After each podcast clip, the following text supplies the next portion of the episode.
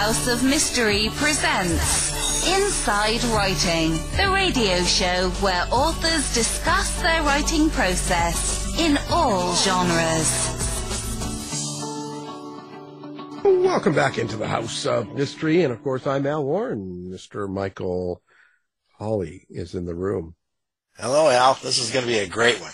Yeah, right down your alley, that's for sure. How Yeah. coincidental that Monday I have a co-lecture with a local authority on Sherlock Holmes. We're doing Sherlock Holmes versus Jack the Ripper uh, lecture, so I'm excited to talk to Les. Great. Who's who's that? oh, we have uh, the local uh, authority. His name is Kevin Gallivan. I have not come across Kevin, but uh, So I'm going to ask Kevin about Les. all, all good. All good. Get the gossip, you know. That's Um, right. Yeah, so you're doing. I see you're doing a couple of talks. I've noticed. I on um because I've had I've shared them, and I you're doing a couple Yes. of things. So, yeah. And I, uh, re- um, yeah, another one uh, on again Francis Tumblety, who who I do, but uh, also it's based on a little bit of uh, Dr. Jekyll and Mr. Hyde, which is another reason why I wanted to talk to Les. Great. Well, Holmes and the Ripper is always a ripe topic. I, I did a little piece for a magazine that I'm sure you get, Michael, a Ripperologist. oh yes, I did a little piece uh, a few years ago for them about the Richard Block, uh, Jack the Ripper, Jack El Destripador, uh, which is a great Holmes Ripper crossover. oh, that's great because Adam Wood, who does that ripperologist, Al and I had actually interviewed just a little bit ago. It's it's a hardcore community of uh, scholars. I won't say fans. You can't be fans of Jack. the Ripper. Oh, we ha- we ha- we have definitely lots of groups, but like uh, for me, is uh, I I love uh, using ripperologist because when I do my research, I want people to literally rip into it, just to. Uh, it's kind of like our peer review in a way, so it works that way. Well, I always I always want to plug my dear friend Lyndsay Faye's uh, wonderful book Dust and Shadow, which is uh, the finest of the Holmes meets the Ripper uh, pastiches ever written. Uh, if you haven't read it, it's definitely worth reading. I, she she wrote it when she was in her twenties, and I read it for her in manuscript, and I kept saying to myself, "I'm going to catch all these mistakes." And wow, she had really done her homework, and uh, it, it's a terrific Uh, book. what's the name of the book again? Dust and Shadow. I've heard of it. I haven't read it though. Lyndsay Faye. Writing that one down, Al. Yeah, write it down. So now the, the, the third voice you hear is Mr. Leslie S. Klinger, and he's got a new book out called The New Annotated Strange Case of Dr. Jekyll and Mr. Hyde. And uh, welcome to the show, of course. Um, Thank you. Les, so how did how did this all happen to you? Like, how did you get involved with this? And you're doing the annotated versions. Yeah, so when I was in law school, so I'm a lawyer by day, uh, and uh, it, I, I keep assuring my wife I'm never going to give up the day job because uh, it's hard to make a living as a writer of the kind of books I do. Um, well, when I when I was in law school many years ago, um, I discovered an amazing book called The Annotated Sherlock Holmes by an author named William S. Baring-Gould. It came out in 1968, and it was um, put out by Clarkson Potter. It was one. It was only really sort of the second big annotated book that sort of hit the public market.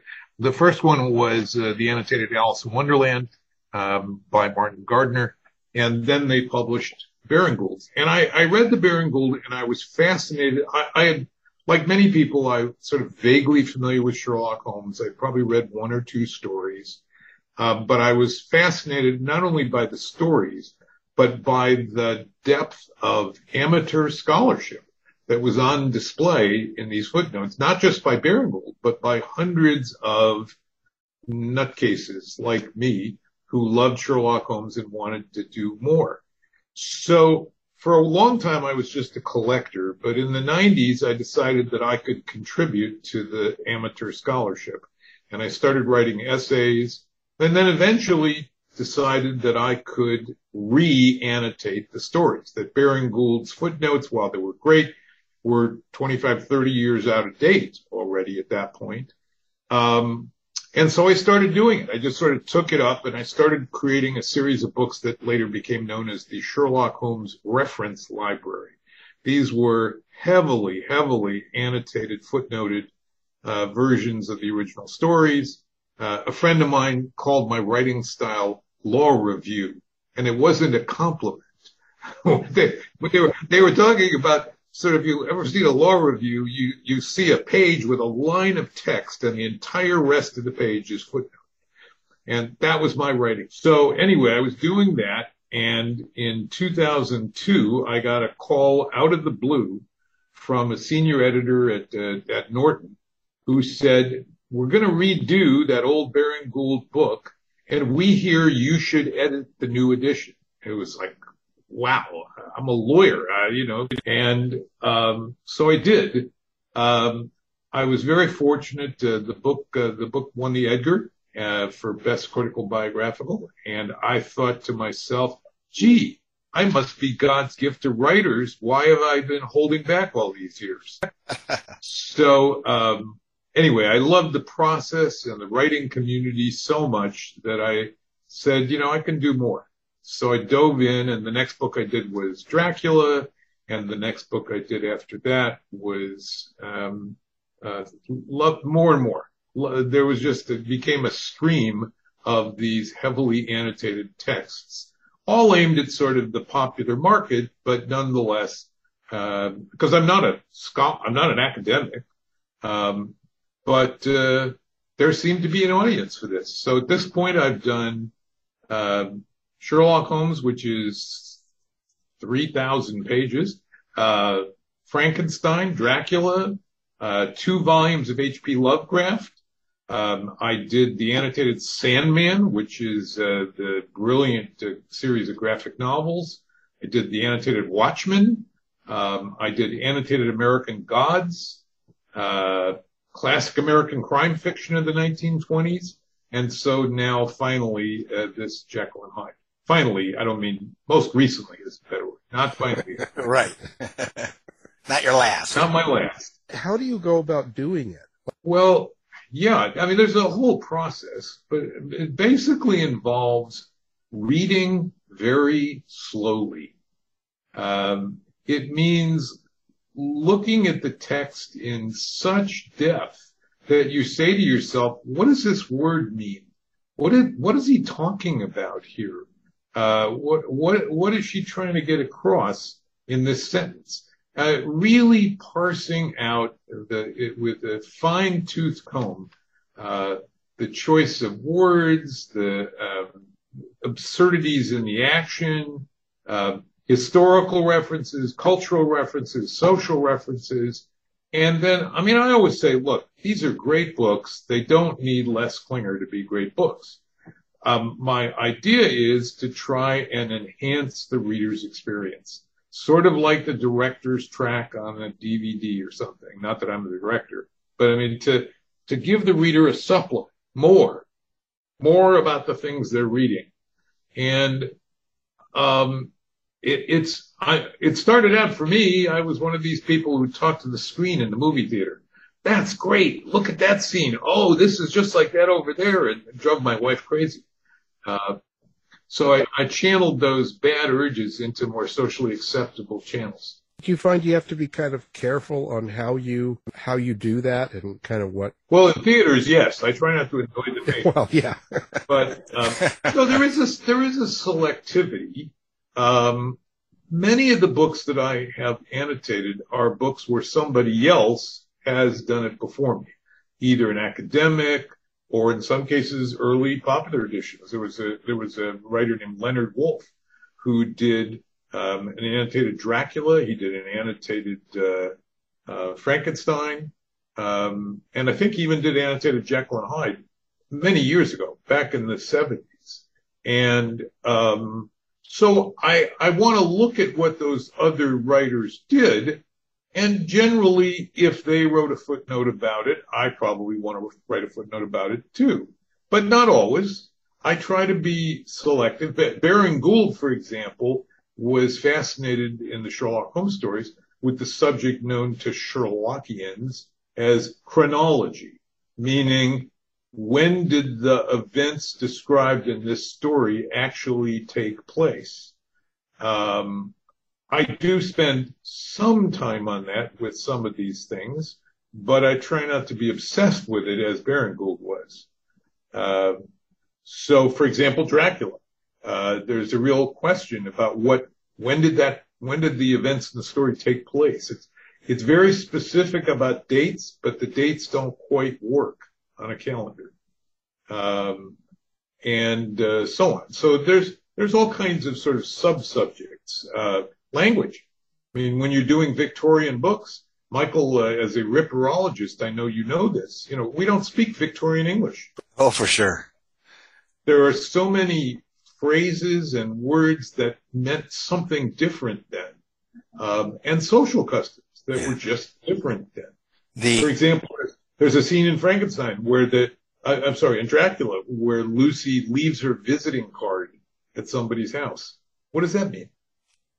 You know, we don't do that anymore. It was a thing. You left a calling card at somebody's house saying you'd been there. One of the things I wanted to try to do on my a fiction novel that I wrote uh, called The Ripper's Hellbroth about Jack the Ripper, I was looking for 19th century jokes and 99.9% of them we can't use today because boy do they rip on the Irish, they rip on everyone. It's just uh, mm-hmm. so well that was inappropriate. Can't do that one.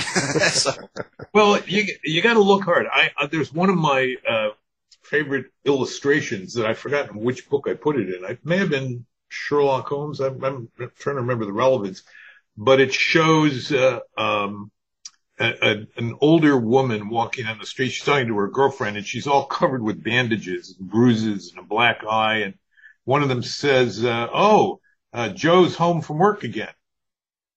Uh, and it, you know, it's about violence against women, domestic abuse, but it was, and and of course the prevalence of alcohol and and uh, drunkenness in in lower class society in England. You know, they they poked fun at themselves. They made fun of it. Uh, it's not so funny anymore. But right, right. And then even uh, with the uh, the unfortunates, you know, it, they used to say uh, you want to do the business. Although then when you watch some movies, I, I just watched uh, one uh, Sherlock Holmes versus Jack Ripper on TV called something Terror. That, A Study in Terror, my favorite Sherlock Holmes movie. Oh, okay. And then uh, I just I just re- remember when one of the the unfortunates said something else. I thought, oh, I, that's not what they mean. so I right. Well, it's it, it's it's partly about prostitution. So um, yeah, there's a, there's that's such a great movie. Don, John Neville plays Holmes. Oh, Donald yes. Houston plays Watson. Uh, it's got the one wonderful Anthony Quayle in it, and best of all, it has Robert Morley playing the part of Mycroft Holmes, Sherlock's older brother. Oh yeah. Um, who is the spitting image of Mycroft from the Sidney Paget illustration. so, and there's also, by the way, a very good book. It was it was novelized by Ellery Queen. Um, so watch for it. Study in Terror. Study in Terror. I'll look for that too. But it, it was so funny. I just watched that, and then uh, we'll get the interview Les and then I get to talk to more more about Sherlock Holmes and stuff. So it's interesting. what do you think the? Um, well, actually, before I get into that, uh, do you learn something each time you do one of these books? Oh, absolutely, absolutely. I I um, have started some, some of the books. I mean, Sherlock Holmes and Dracula. I had spent a lot of time with before I began annotating them. Uh, the other books I had read once, and so when you go back to them and and annotate, I mean, one of the one of the warnings, one of the bits of advice I give to writers who think they're going to write a, a book, kind of, that doesn't have to be annotated, but a book about another book, is you better really like that book because you're going to spend a lot of time with it. Um, and the the pleasure, the joy of doing something like Jekyll and Hyde is how brilliant it is. Uh, this is a book that um, we'll, we'll, talk about in, in, a few minutes. I'm sure we'll talk about movies of the, of the, book and all that. But this is a book that's been adapted many, many times, and, and like Frankenstein or Dracula, therefore, it's one of these stories that everybody thinks they know um, until they read the book, and then they say, "Oh, this is considerably different." Um, So one of the great pleasures of, of doing Jekyll and Hyde was reminding myself, I'd like to think, of the incredibly meticulous craftsmanship that Stevenson used in, in creating this story. It's got a shocking ending.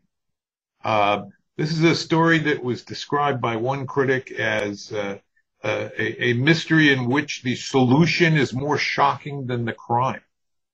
Um, and when you read it, know, knowing when you know the ending, when you sort of know the surprise, and you go back and read it again, one of the things that I saw and learned was just how beautifully crafted it is with its buildup of clues, uh, hints, and and suspense in getting toward that ending.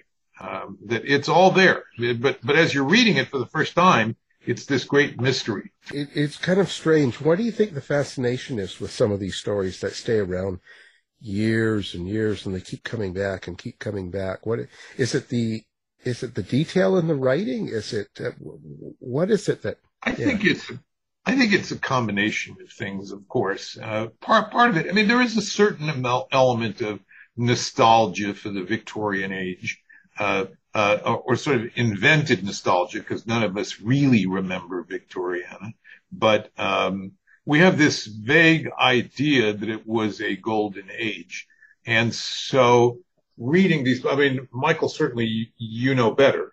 Um, if you studied the Ripper at all, you really studied the incredibly ugly side of life in the big city. Oh yeah. Um, uh, you know, alcohol and abuse and uh, and crime. Tale of two cities with London. Yeah. So nostalgia is a small part of it. I think in each of these, it's the plasticity, if, if you will. It's the, it's the iconic nature of the central characters or the stories. Um, so we can talk for hours about Sherlock Holmes and why people admire or want to be Sherlock Holmes or want to be like Sherlock Holmes. That's a whole, that's a whole deep discussion. But jumping to the others, I mean, um, we're fascinated by a figure like Dracula or a figure like the creature in Frankenstein um, outside of society and yet very much part of society and therefore giving the writer the ability to comment on society. But there's also a certain immortality to these characters. That the things that they're about are timeless. Jekyll and Hyde is a timeless story about um, hypocrisy, about what what Stevenson called the war, that old war of the members. Um, that is to say, the dueling nature of human beings that we have, we all have our Jekylls and our Hydes inside us and struggle to reconcile. It's, it's not a story that is in any way locked into Victorian England. You can move it just like you can with Holmes and Dracula and Frankenstein and all those. You can pick it up and move it to any time and it works. And, and that timelessness, that depth, I think, is what makes these books, it, it's, it's why they endure. Because they are so plastic and can be molded to fit any time or place. The uh, Mansfield's Dr. Jekyll and Mr. Hyde uh, the performed right at the beginning of the the Ripper murders. As a matter of fact, the first day it performed, it was uh, August 4th. August 5th, it made the papers, and August 6th is when the arguably the first Ripper murder occurred. Yes. And then uh, no one knows this. What I just found out uh, it's going to be part of my next uh, book is that that the very first time uh, at the Lyceum Theater when they canceled the show, Four hours later was the double event murder where two women were occur- were murdered. So, uh, but then they kind of continued the show afterwards. But but the public thought it was done. So here is if if Jack the Ripper was this person looking for this elixir, uh, that that would have been inspiration. And then next thing you know, he would have been quite upset that uh, the show was canceled. Right, he was a he was a pissed off theater goer. exactly, his ticket was canceled. So no, it's it's remarkable coincidences here, and of course th- that era is also Dracula's time. Oh yeah, uh, Bram Stoker Was very much an overlap of the exact time periods. Um, we could go Dracula and the Ripper is a whole other deep subject. So, uh, that's but that's what the Ripper's Haunt is actually about because uh, Bram Stoker was uh, at the Lyceum Theater when he was a business manager, and his his best pal was Henry Hall Caine, who was the boyfriend of the guy I researched, Tumblety. so it's a lot, definitely. Yes. Well, they all knew each other. It was a small circle of literary friends and colleagues. I mean, Conan Doyle knew Stoker, um, and uh, uh, they just were. You know, it was a it was a small group of people. Stevenson knew them all too. Wow. Uh, so this is a time. I mean, there's no question in my mind that Stevenson very much wanted to explore the hypocrisy of the era as well but this is a time when, uh, you know, we sort of put ourselves back into Victorian times when there was a great deal of stress on propriety, um, uh, outwardly proper living. At the same time, there was a great deal of private sinning going on. Uh, this was the time of the great scandals of child prostitution rings. Oh, yes course, homosexuality was a crime. Gross indecency, yes. Right. And there were, there were prosecutions. This is Oscar Wilde time. Uh, and so it's interesting that people think of Mr. Hyde as this uh, evil, vicious creature. We're not sure what sins he's committing other than a murder. I mean, we definitely know he commits a murder. But what else is he doing? And what is it that Dr. Jekyll is covering up? What is it that he is deeply repenting um, from his past? Was it homosexuality? Was it hanging out with prostitutes? This is an unusual book, and there's it, it's it's deliberately ambiguous. But of course, as you've pointed out, Michael, the public reacted to it immediately and there were sermons all over the place about uh, uh, this book and uh, and the, the wages of sin. Question then, uh, with both that and Dracula's, uh, there's been people that are believe there's codes in there. Um, would you uh, how how how's your take on that? You, you mean secret messages? Kind of like what what they're talking about. Maybe possibly is a actual person, actual events that are happening.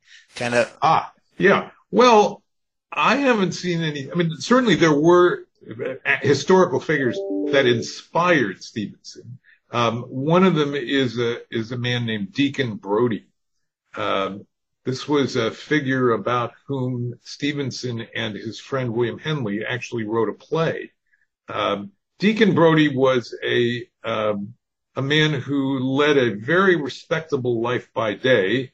He was a deacon of the church, uh, and by night was the leader of a gang of thieves, uh, and eventually caught and exposed. And that dual life, that that um, hypocrisy, fascinated Stevenson. Uh, and I think Stevenson also felt that he himself was a hypocrite. Uh, he had been expected by his family to become uh, an architect um, and to lead a sort of suitably professional class life in in London. But he really wanted to be an artist, and of course, he ended up bailing on uh, England altogether and moving to the South Pacific.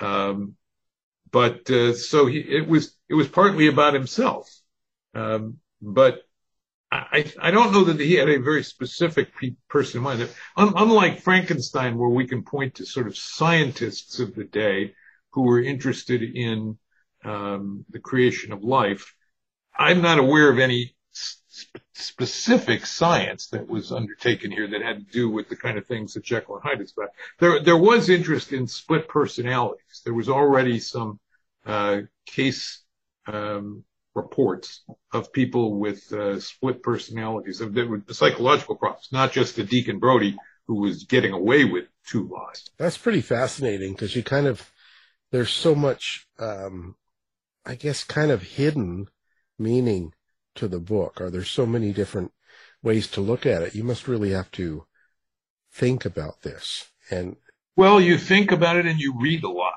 I mean, I, as I said, I I started this out sort of um, saying, yeah, that's really a good book. I'll bet I can do something interesting with it, and then dove into the scholarship, the research, the work that others have done. I, I don't think of myself as a particularly creative person um, when I do these books. I, I think of myself as someone who can appreciate other people's work and try and sort of put it on display and uh, reference a lot. Um, so, for example, when I did uh, the stories of H.P. Lovecraft, I did two volumes of Lovecraft. Um, there's a huge amount of scholarship that I read through and tried to pull into um, references in in the work to to show what other people had done and what what they had thought about many many issues. And you must really have to, like when you're doing like this book, Jekyll and Hyde here, um, you must really have to find out about Stevenson, like um, so much that was going on during the time he wrote it, like you know.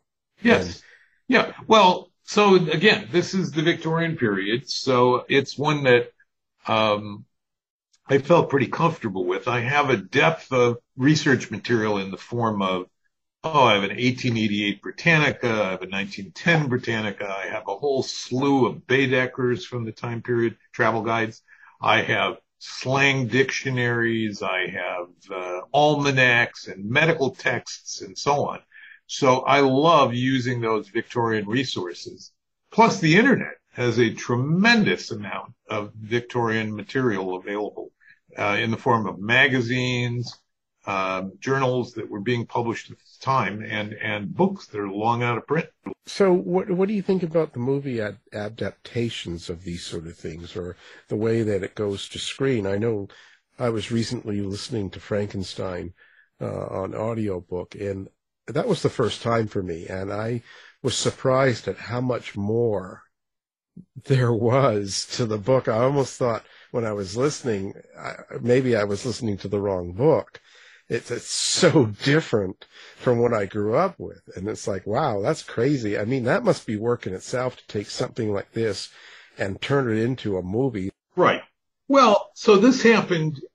Uh, Frankenstein is a perfect example of, of this, and it, it happened again with with the Jekyll and Hyde, which is that the book so caught the public attention that it was immediately and illegally, uh, because copyright laws were pretty loose, um, put on the stage.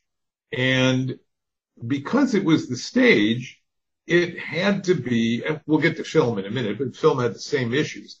Um, it had to be considerably simplified and, if you will, sort of focused, sharpened to be sort of one note. Uh, and in most cases, there had to be a romantic element introduced because that would be more appealing to an audience. So all of the adaptations of, of Jekyll and Hyde are distortions of the original story. Uh, because it's just sort of the nature of, uh, we'll say, we'll say that's Hollywood you know, that's what happens when you make stage plays or movies out of a, out of a book where you can indulge in a lot of subtlety. Um, so all of the stage plays have romantic interests, um, whereas the book uh, has essentially no women in it. There's one minor, minor woman character uh, in the story, but everybody else, everybody of any importance is a man. Um, and that doesn't play well on the screen. Um, you know, Hollywood wouldn't buy that version. Uh, so um, it, it, got changed. And similarly, Dr. Jekyll becomes much more heroic, much more the victim um, than the book would credit him with. Similarly to Dr. Frankenstein. Um, in, when you read Frankenstein, I'm sure you came to the conclusion that the real villain of that story is not the creature, it's Victor Frankenstein, who is a really awful father. Um, and that is not the message of the stage plays, uh, which focus on, oh, he went too far as a scientist. He explored things. The title of the first stage play Frankenstein was called Presumption, which says it all. It's a, you know, sort of be careful what you research. And similarly, Jekyll and Hyde got into much the same sort of vein. It was, uh, you know, oh, poor Dr. Jekyll, he, he investigated things that he shouldn't have and he let loose a monster. Well, that's not the theme of the book at all. The theme of the book is this is the real Hyde. This is real parts of Dr. Jekyll. As, as G.K. Chesterton said, you know, the great revelation of the book is not that Jekyll is two people. It's that Jekyll and Hyde are one person. Um, and uh, so Jekyll becomes all good in the stage and screen versions as opposed to being a normal human being with a lot of good parts and a lot of bad parts uh, as he's depicted in the book. Do you think there was a political motivation to it um, relating to the times? Sure, sure. Um, it was uh, uh, also about the hypocrisy of the politic of the politicians and the, and the people running the government. Um, espousing great ideals and living lives that were secretly uh, sinful. Thank God they that's changed. oh, absolutely. Well, I'll tell you, it has changed. It has changed considerably. Now everybody says, "Yeah, I'm an awful person. Isn't that great?" yeah. Well, there you go. yeah. No, it's funny. I, it's just. Um, do you think the writing was better back then? Then. No but i think there was i don't think it was better i think there's some wonderful writers now. But but the um I, I guess i would say that there was more attention paid to writing because you know we have to keep reminding ourselves this is before radio before television before movies. So the only entertainment venue out there was basically books or books or the stage um, which is like books in that it's sort of was all about the script. Um, and so there was more interest in writing. This was a golden age for uh, for writers and readers, uh, as be, because of t- several developments. Because of number one, the board schools, um, more and more education for the poor and the middle classes, um, and and a lot of spread of reading. I mean, reading in the in the 19th in the 18th century remember was a pastime of the aristocratic classes. Uh, they're the only ones that knew how to read. Nobody else could read. So books were a luxury um, but when we get to the 19th century we have the white we have the diverse the the the uh, spread of education and we have more leisure time because of the railroads we have people spending a lot of time twiddling their thumbs while they're on the train riding to or from the city or their other place of employment. And so they bought magazines and newspapers and read and read and read. So it was a golden age for writers and readers, I think. When someone was going to read and, and even read a paper, they, you know, from my understanding, they would read page to page in every single article. Like it was very like people devour it. They really got into it. Yes. Like it's not like someone today sitting on the train and flipping through the New York Times. It was. It was. Yeah. That's right. It was their entertainment. You know, they didn't have, they couldn't text people. They didn't have things to watch on their phones. They didn't have movies or radio or television. So they read and they wanted to be entertained. I mean, we've forgotten, I think, that many of the great novels of the 19th century were published serially in newspapers. Um, and so uh, people's attention had to be grabbed so they'd buy the next issue. Would you want to live back in those times? Oh, no. I think No. that, you know, on, on the one hand, the Victorian age is fascinating to me because every, I, I like to say, every revolution of the 20th century really was born then whether we're talking about the rights of women, uh, people of color, uh, the industrial revolution, the communications revolution, computers, you know, the explosion of science, all of that started in the 19th century. But we've also forgotten that London was a town filled with smoke and haze and horse manure. One of the things I talk about there is that because of the prevailing westerly winds, the uh, wealthy were on the west end where they would get that the winds from the countryside, the fresh air, and the east end, which was older, they got all that stuff you were just talking Right. about. You know, It was an odiferous time in London. Uh, and uh, uh, not, you know, we take all our modern conveniences uh, for granted, uh, whether it's uh, the water closet or the uh, uh, the running hot and cold water and all that, and uh, you know the the gas range, uh, electric lights. There were a lot of sort of hardships, or at least what we would regard today as hardships of living in that time. Um, it, and and it was not a good time to be a woman or a person of color. It was not a good time to be poor, um, and uh, it, it was life was a struggle. On the other hand, every middle class household had a maid um, because you just had to, and they were plentiful. All those young Irish girls. Yeah, I think this that's one of the biggest things people miss out on that time when they talk about you know uh, how good the times were back then but they're not actually thinking about the person's day-to-day life what what they actually had to do just to get through the day Right. you know Well, just You know, just I- dressing alone. My goodness, the amount of clothing that especially women had to wear, uh, and the efforts that they went to, and the rigid constraints on things like mourning, uh, and and dating and employment. Uh, it was it was a restrictive time. It was also not a great time to be living in one of the colonies of the empire, although people like to think of that as a golden age too not if you were living in India or Ireland or uh, any of the other many colonies.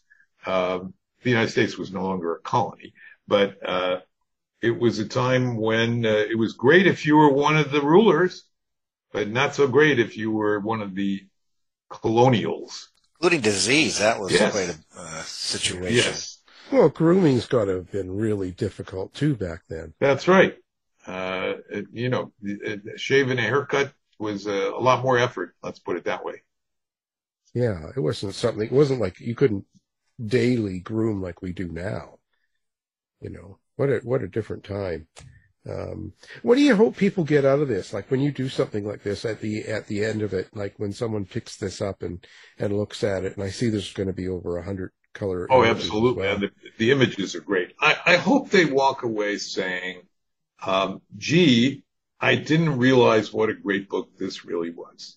And not because Les Klinger is trumpeting it. That's not, it's not, that's not what I mean. What I mean is I think they will, I hope they will walk away having discovered aspects of the story that they had no idea were there and walk away, uh, applauding Robert Louis Stevenson and the work of genius that he created um, that otherwise they may not may not have paid attention to. I wonder what it was that particularly made certain one of these. Like, was this Stevenson's only book? Oh, not at all. Uh, No. He was already known as a writer of works like Treasure Island, Kidnapped, and um, many other sort of adventure stories.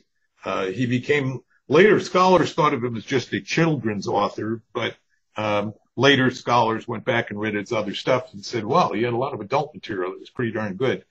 Um, no, this was not his first book or nor his best known book, and, and in fact, it was just sort of tossed off. He only took six weeks to write it, and um, I'm not sure it's his. Prime, I think probably he's best remembered for Treasure Island these days, rather than Jekyll and Hyde. But um, but and while Treasure Island is a great book and one that fascinates me, it's not one that I wanted to particularly spend a lot of time with. I just, I'm still intrigued by 1886 when that came out, and then two years later, the, the Whitechapel murders occurred, and there was so much connection to that because, especially when they were thinking that Jack the Ripper was a Jekyll Hyde type person, where during Yes. the day he was a prominent, prominent physician, at night he was a medical maniac, you know, Right. maybe looking for the elixir of life.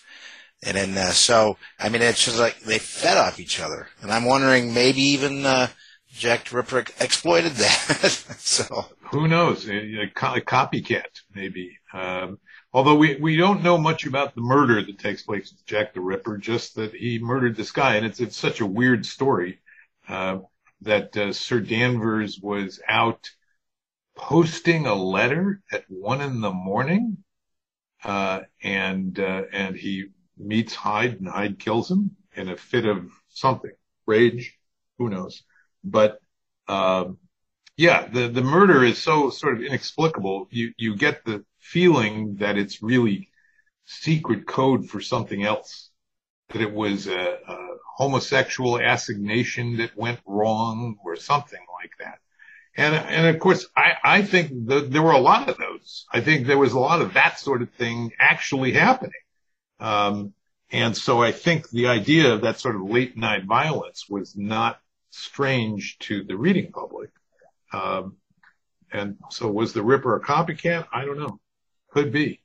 Well, interestingly, that uh, that Martha Tabram, who was murdered on August 6th, that was the one year anniversary of the execution of Henry Pranzini, who was a Paris Ripper that killed, cut the throat of three women.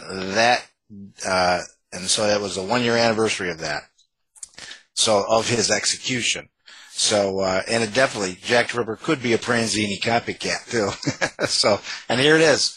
Uh, at that time, right there, especially if you have Bram Stoker's Dracula, what, uh, what a kind of a mix. Absolutely. It's Dracula. I, I believe Dracula took place in 1888. Um, I'm, I'm not wholly alone in that view, but it's not the popular view. Most people subscribe to the view it was 1893, but I believe it was 1888, smack in the middle of Ripper time. Uh, when you look at a map of where Dracula, Dracula had 11 spots around London where he kept boxes of soil. Uh, if you map those out, it's exactly where the Ripper murders took place. So, is it true then that Bram Stoker dedicated the book to Henry Hall Caine, who in fact was a boyfriend, one of the top Ripper suspects? it is true. Uh, they so. were friends, um, and uh, yeah. So uh, they they were longtime friends. I don't know that he knew about the Ripper connection, but uh, well, I, I do know that Bram Stoker at the Lyceum Theater, the Order of the Golden Dawn was started in 1888 and one of their goals was to look for the Philosopher's Stone or the Elixir of Life, and uh, and how coincidental that you know these vampires are immortal, and so it's so intriguing. I, it, it uh, it's just fun. I mean, you know how many conspiracies I know. It's a wonderful stew. so the writer who has mixed this stew best is my friend Kim Newman. Um, if you haven't read his Anno Dracula series, uh, it's brilliant. Um, and it, it, and it has the Ripper very much in it. Uh, Anno, Anno, Anno, Anno okay. Dracula, and there's actually four or five novels in the series now, but the first of them is called Anno Dracula, one of the finest vampire novels ever written. And uh, Dr. Seward plays a material part in it, and I won't, I don't want to give anything away, but the, let me just say the Ripper is very much involved in the story. So it's about, he basically imagines that um, the hunters, the crew of light of Dracula, failed. Dracula survived. He's come to, he's in England. He actually ends up marrying Queen Victoria uh, and becoming the, uh, he is nobility, remember, he is a count. So he ends up uh, being sort of the ruler of England through Victoria, who becomes essentially his sort of slave and it's it's a terrific book, um, very popular, and Kim Newman. So that's yeah. a heck of a royal conspiracy, yes. then. Yeah, yeah. Neil Storey has quite a bit to say about that too. I've, we've talked to him a few times about, uh, um, you know, this whole combination of people and stuff. I, I, it's just it's just really bizarre. And the Sikh, you know, at the it's sort of things get things get weird. Remember how we all thought was what we thought was going to happen in the end times of 1999? It was all happening in 1899 and, and the decade before that. Uh, so where you where, what what's up for you next? Are you are you gonna you must do like one every couple of years or something. You, you know, must take. Yes, I I haven't agreed with the publisher on the next title yet. We've been kicking around some ideas. Probably it'll be The Invisible Man. But meanwhile, I am uh, continuing to be busy with the Library of Congress Crime Classics series. We put out one of those essentially every three months. Those are lightly annotated um, editions of American crime classics. Um, uh, I just finished doing my annotations for uh, S.S. Van Dyne's The Canary Murder Case, uh, which is 1930, 1929. Um, uh, Philo Vance, the great detective Philo Vance. Uh, we've done earlier stuff, um, and we've done later stuff. So it's a real mix, and it's a lot of fun to do those sort of in between the big books. Yeah, yeah, must be. Uh, so, uh, how do you like people to find you? Are are you doing a website, social media? Yes, there's a, there's a, all of the above. There's a website, uh, lesliesklinger.com, uh, which shows all my books, and you can order them there if you if you are so moved. Um, I'm on Twitter uh, under the clever title of L Klinger, um, and uh, yeah, please uh, look for me on social media and reach out. And uh, I love, as you can tell, I love talking about these things. Well, we'll have that on our website as well, so people can find you with one click Great. and that. How was the pandemic for for this type of research and work for you? Uh, you know, first of all, lawyers generally, I think, were super busy during Yeah. the pandemic. I mean, uh, it, it was it was not a problem to um, not come in the office. I was able to get a tremendous amount of work done at home. So um, it didn't really affect my writing at all. Uh, it only affected my ability to go to conventions and see my friends. But um, I, I was able to devote a lot of time to writing um, because, but the same same as before. Yeah. Do you think that, you know, um, something like the pandemic that happens and the people that live through it and the writers that live through it, do you think it'll influence how they write in, and so, Absolutely. and, and in that same, same kind of line, um, when these books were being written, like Jekyll and Hyde and Frankenstein and Dracula and stuff, how much of, of that time's issues would have would have affected what they wrote? Do you think it kind of seeps in somehow?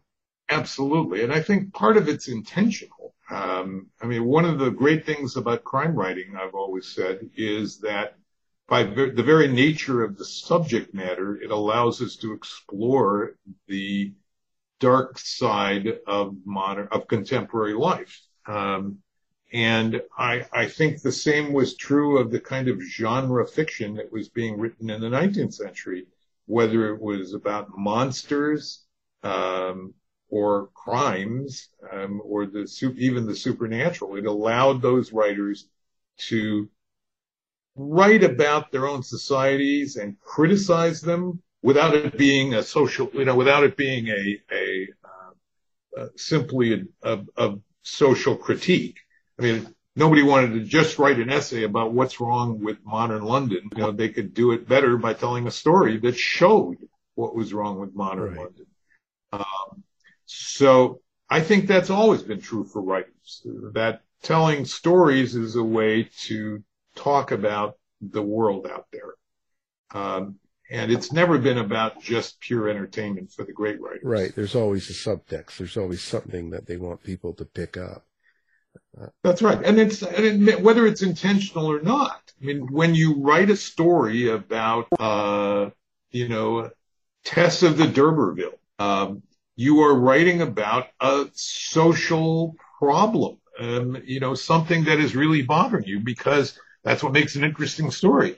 It, it's not much of a story to write about uh, Les Klinger and his life uh, practicing law. You know, people see, say to me, "Why don't you write something about that?" Well, because it's a, I won't say it's a boring life. It's just not a life that has a story that anybody else would want to read. You don't have a Mr. Hyde side that Well, Oh, yeah. that tell you. Yeah, well, you see, this is what we got to get on paper. Right. the Mr. Hyde side for me is my writing life. Yeah, yes. well, there you go. Uh, well, what did what did you find out about Robert Louis Stevenson that you didn't know, or was there any surprises? Um, yeah, I didn't really understand that he was this, as I said earlier, that he was also a, conflicted person who basically struggled with reconciling the expectations of his family um, with his own personal interests of, of, of being an artist. Um, I, I didn't really know that about him at all. Um, and uh, so that was a revelation, and it's and it's all there in the stories. Once you once you know that, you start to see that that that was part of his subtext, if you will. Yeah, yeah, it's pretty amazing what you can pick up about people, about writers, if you. It's really, like Lovecraft. Uh, one of my editors said to me, "Wow, when I read your introduction about Lovecraft, Lovecraft, you know, has written these stories that are so weird, and when you find out that his biography is that both of his parents died in the insane asylum, Oh boy. it becomes like, yeah, wow, that explains a lot." Well, this has been a great show. I, I find you very interesting, and and of course, uh, the new book um, is the new annotated strange case of Dr. Jekyll and Mr. Hyde, and of course, our guest is the author of that, Leslie S. Klinger. Thank you for being on the show. My pleasure, Alan. It's great speaking with you, Les. Same here, Michael. Good luck with your uh, Ripper talk here. So. You've been listening to the House of Mystery radio show. To find out more about our guests, hosts, or shows, go to www.houseofmystery.com. Show's over for now. Was it as good for you as it was for me? Well, good night. This has been a production of Something Weird Media. I'll be back. You've been listening to the House of Mystery radio show. To find out more about our guests, hosts, or shows, go to www.houseofmystery.com. Show's over for now. Was it as good for you as it was for me? Well, good night. This has been a production of Something Weird Media. I'll be back.